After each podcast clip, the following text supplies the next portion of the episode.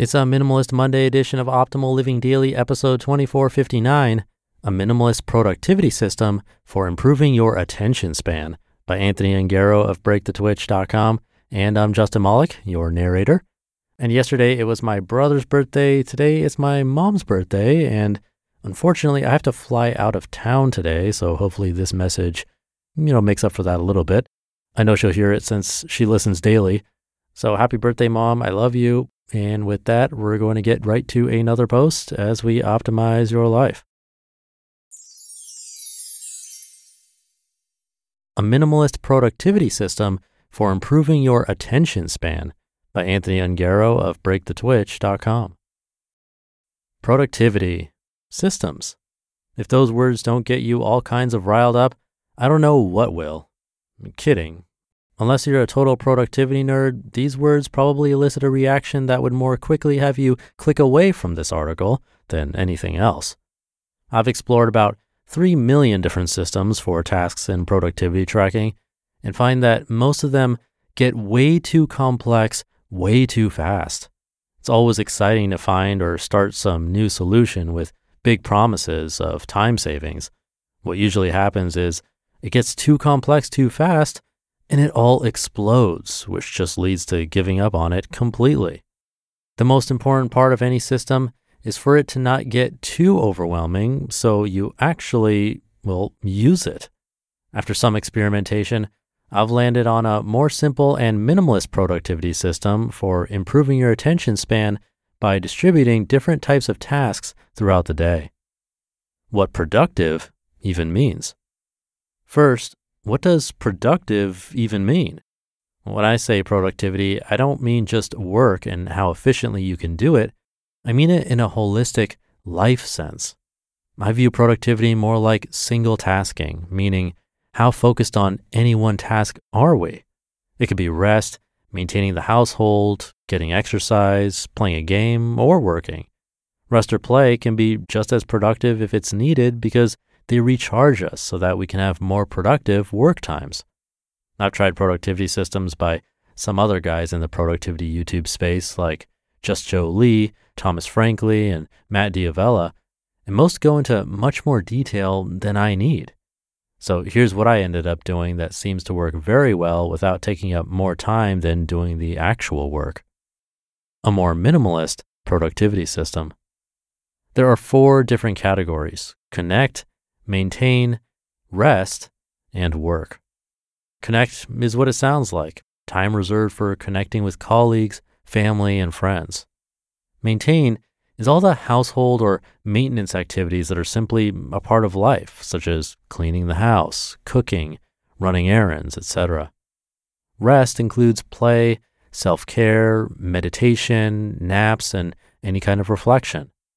And work is what we normally think of when it comes to productivity, focused, dedicated work time.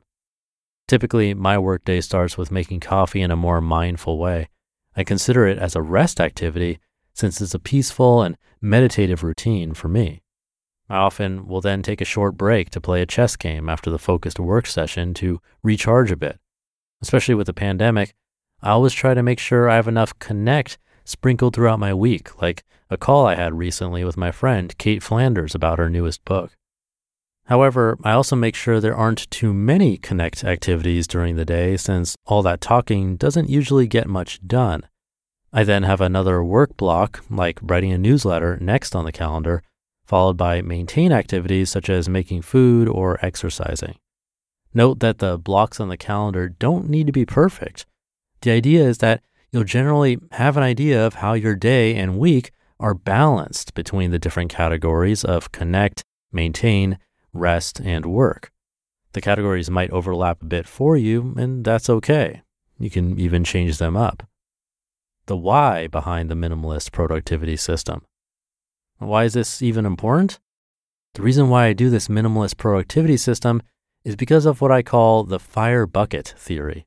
Imagine there's a fire burning, and so you fill a bucket and start dumping water on it.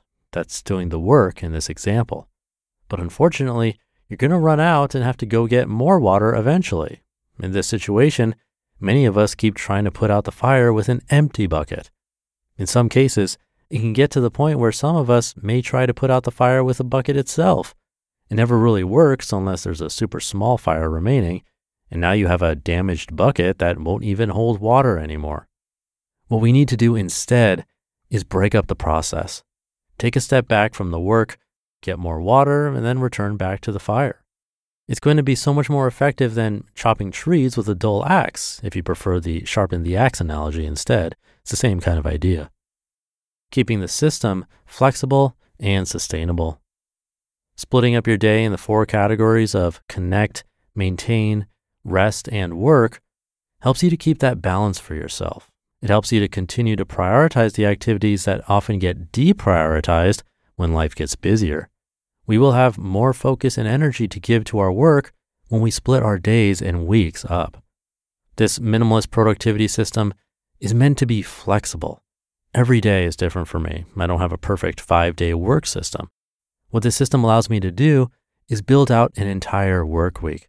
That way I can schedule out work in other categories and then write in my notebook what I'm actually working on. Because let's face it, the work is never, ever done. For our emotional and mental health, it's more sustainable to have the work scheduled throughout the week, along with rest, connection, and other activities. You just listened to the post titled A Minimalist Productivity System for Improving Your Attention Span by Anthony Ongaro of breakthetwitch.com. And thank you to Anthony. I could definitely relate to this idea of a system becoming overwhelming and way too complex, way too fast. We all have different tastes and levels of comfort with these things. Some like to write things down. Some like to keep things totally digital. And what works for me might not work for you. As an example, with me personally, I heard about bullet journaling from articles I've read right here on this show before. So I figured why not give bullet journaling a try? It works for millions of people. So I got out, found the perfect journal that I thought would be right for bullet journaling. I got the right pen. But boy, was that too much for me.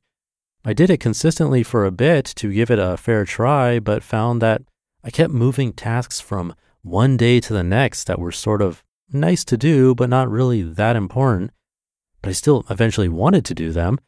I just found myself writing them on the next page over and over again, wasting time writing it down because it would take months before I actually got it done.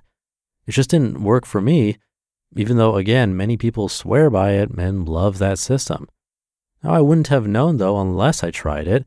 And same goes for the system Anthony talked about in this post. If it sparked something in you, well, give it a shot. And if it doesn't work, worst case scenario is that you learned a little more about yourself and what probably would work. So keep at it, keep testing.